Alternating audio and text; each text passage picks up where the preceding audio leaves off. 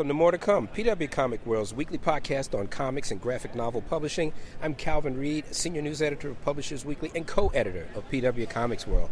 Check us out online at PublishersWeekly.com/comics. Okay, we're recording here, well, I want to say live from the floor of New York Comic Con, but we're actually in a much more subdued place. The media off the road, off the floor, hideaway, so it isn't quite as chaotic as it is normally. But I do have the great pleasure to be here with Jordan Plosky. He's the CEO of Comic Blitz, a new, just-launched digital comic subscription service.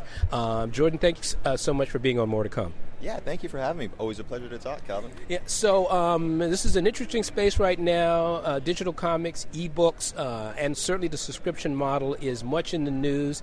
It's not a, as we were talking a little earlier, it's not a big space, but it certainly is an exciting space. Following the example of ventures like Oyster, which actually just announced it's going out of business, but also its main rival Scribd, which actually launched a significant category into this comic space. Earlier this year. I think they launched with about 10,000 comics. Anyway, tell us a little bit about Comic Blitz and what it offers to the fan. Sure. So Comic Blitz, we just launched. It was this past Tuesday, October 6th. So we're brand new, we're live, we're on iPad right now, so if you have an iPad, visit comicblitz.com and it'll walk you through the steps about how to sign up and download the app. We appreciate all the support we can get. We're a startup, we're trying to make waves in the comic industry, so right now we're starting with a bit of a limited catalog, but it's growing every day, every week. We're signing more deals with more publishers to bring more content to keep readers happy and sticking around. In regards to the entire landscape of subscriptions, it appears that now might actually be the time. Mm-hmm. So there are some that have come before us, such as Oyster and Scribd, like you mentioned, sure. Mm-hmm. And we're learning a lot from what they did. Mm-hmm. And can I interrupt just for a second? Yeah. How many titles do you have? How much does it cost? Yeah. So right now we've launched with over 2,000 titles. Mm-hmm. For users, it's $9.99 a month to mm-hmm. subscribe. If you sign up now, first month is free, so you get to check it out. Yeah, you get to check it out. No commitment necessary. What kind of publishers? What can they expect to find when they get on there? Sure. So some of the top 10, top 20 publishers that we have on board right now are Dynamite, Valiant, Action Lab, Aspen, Zenoscope. We have some children's publishers on board as well. Great. And like I said, the list keeps expanding. So okay. New York has been a great show for us. We've picked up some other agreements already, and we still have half the weekend left. And so, I mean, you could expect to see more announcements every week, every couple of weeks, every right. month, you know, so check your inboxes, hopefully check some press sites that are going to be reporting on it, such as Publishers Weekly. Yeah, absolutely. Well, we're going to keep an eye on you for sure. Thank you. But yeah, but I'd love to hear you respond to what's happening in the space now and how do you think that reflects on you're a much smaller venture. I assume you have investors. Well, we won't discuss the financials, but we're good to go for a while. Right, okay. So the interesting thing is, even though Oyster has stopped selling subscriptions, it really hasn't been said why that's happening. Yes. So, I mean, there are a variety of theories. Right. I mean, one of the things might be that they were acquired by Google. Yeah. Well, that's true. That was and certainly that's a theory. I mean, that's a theory. What we do know, just on PW's reporting and not my reporting, is that it's a sort of, what do they call it? An act hire. Right. All right. So they basically picked up the executive team. Yeah, and their engineering, a bunch of engineering personnel too. From what our sources are telling us, they particularly wanted engineers that had experience in the book space. Sure. Because apparently that's not necessarily a space where most engineers really want to. You know, you're not necessarily going to make $1 billion. Right. It's a select group of people who yes. are willing to work on something like that. That said, Google does seem to be the kind of entity that would have the resources to launch this kind and sustain the model. Yes. Absolutely, right? But, yeah. And then you have Scribd, and you see the growing pains that they're going through. Yes. So it's great for us to have come after them and learn from their experiences and kind of apply it to us. Because the key word for us is sustainability, right? Yeah. How do we keep providing the content that users want and keep getting users and not be losing so much money that we have to cut content or that we have to fold altogether? So it's a balancing act of what do we pay publishers? How do we keep them interested? Mm-hmm. The interesting thing about comics versus just the general book world and ebook world is we're not dealing with the same publishers. We're dealing with publishers who have content coming out every single month. Yep. If an author is writing a book, maybe it takes them a year or two to write that one book, and that one book is their source of income for an extremely long time. Comic content comes out so frequently that the newer stuff pushes the older stuff off the shelf. Sure. So what happens to all that older stuff? A platform like us that kind of tackles the aftermarket and not competing with day-and-date books is a great way to create syndication royalties seen in movies and TV. Sure. So it's a way to monetize stuff that isn't really currently making the most money for these publishers. So it's a little bit different than the ebook model because we're dealing with two different types of content, front end, back end. With book publishers, it's all front end, basically. Yeah. I'm curious, though. I mean, I don't expect you to reveal all your business terms, but I'm curious. I mean, one of the criticisms of Oyster certainly was the payment model that it used. You know, essentially, if you read a certain amount of the book, the publishers were paid as if an actual physical book were sold. Right. Very expensive way to do it. There are other models for subscription service out there. Some publishers use, on the book side, some publishers use a pool, and they pay publishers based on a percentage of the pool. What can you tell us anything about your infrastructure? I don't know if I should tell. Well, you're the CEO. Yeah. Well, I understand. Like people tell me no comment all the time, but if you can give us a sense of the here's what I'll say.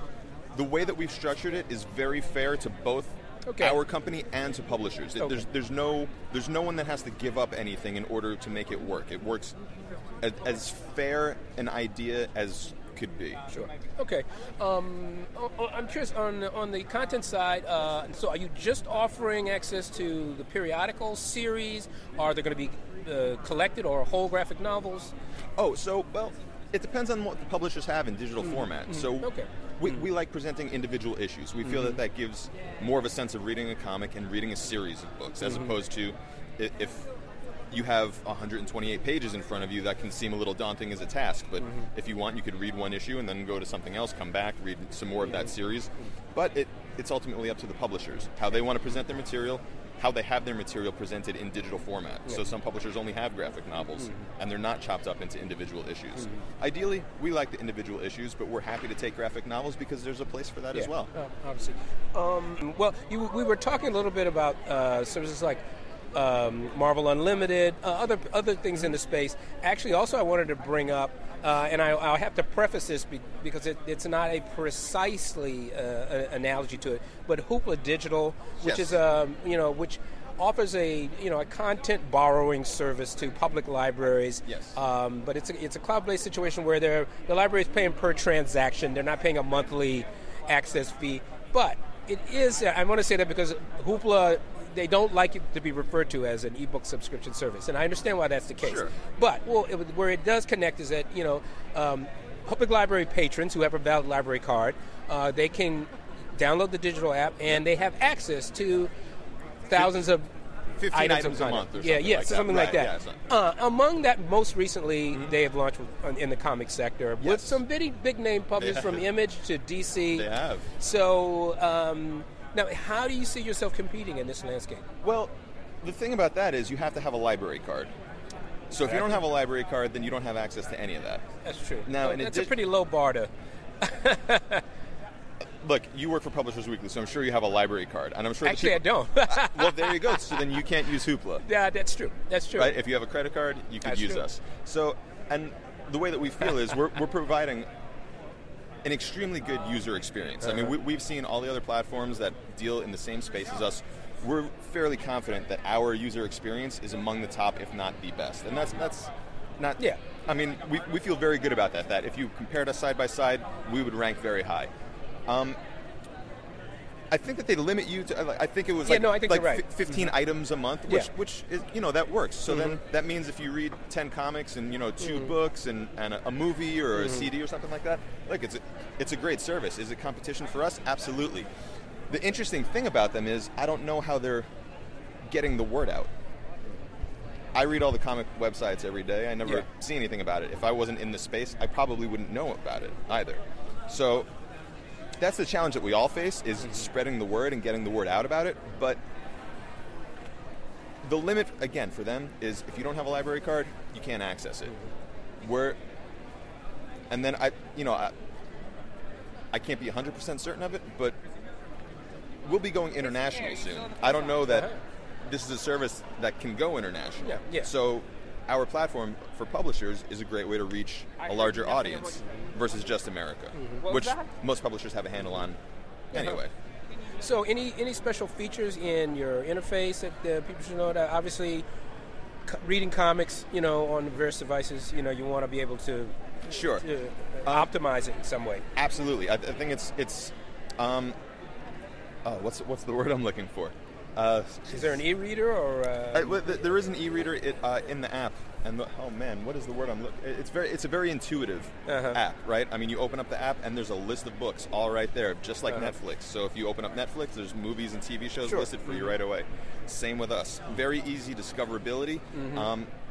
At the last page of every single book, you could rate, review, you could share it on social media. Do you recommend titles as well? Is there any sort of recommendation engine, which is another big part of these subscription services? Absolutely. That's something that we're going to be getting to once we acquire more customer data. We can't really recommend something for you unless we know about your reading, your reading patterns and habits. So once we get enough data on that, we can build that into a recommendation engine, which is about halfway built right now. Okay. We need kind of that other half. So we're on that. It's a binge reading service, so you can just read the next. I mean, you don't have to go to any other screens, leave the app, and come back and do anything. You simply push read next, and you're on to issue 2, issue 3, issue 4. Offline reading, we allow up to 1 gig, so it's not an arbitrary number of comics because every comic is a different length, is a different file size. So if you could store 1 gig, that's what you can do offline. Good point. So there's offline reading, of course, as well. There's offline reading. There's custom lists, so you could make any sort of like an iTunes playlist. You could make any sort of reading list for yourself, as many lists as you want. I don't know if it's as many lists as you want, but it's enough to make you happy as a reader. Go get the app and check it out. Absolutely, yes. What he said. Well, look, this is an interesting development. You know, you're sort of in a forest of redwoods there. I mean, the people are into space; they've got a big head start on you. But we like the shade. And I know you at San Diego. You showed me some of the interface. It looked really great. You've got some good comics on there, so you know we're going to keep an eye on you for sure. Absolutely, and we'll talk whenever you like. All right, so Jordan, thank you so much for being on More to Come. Yeah, thank you for having me, Calvin.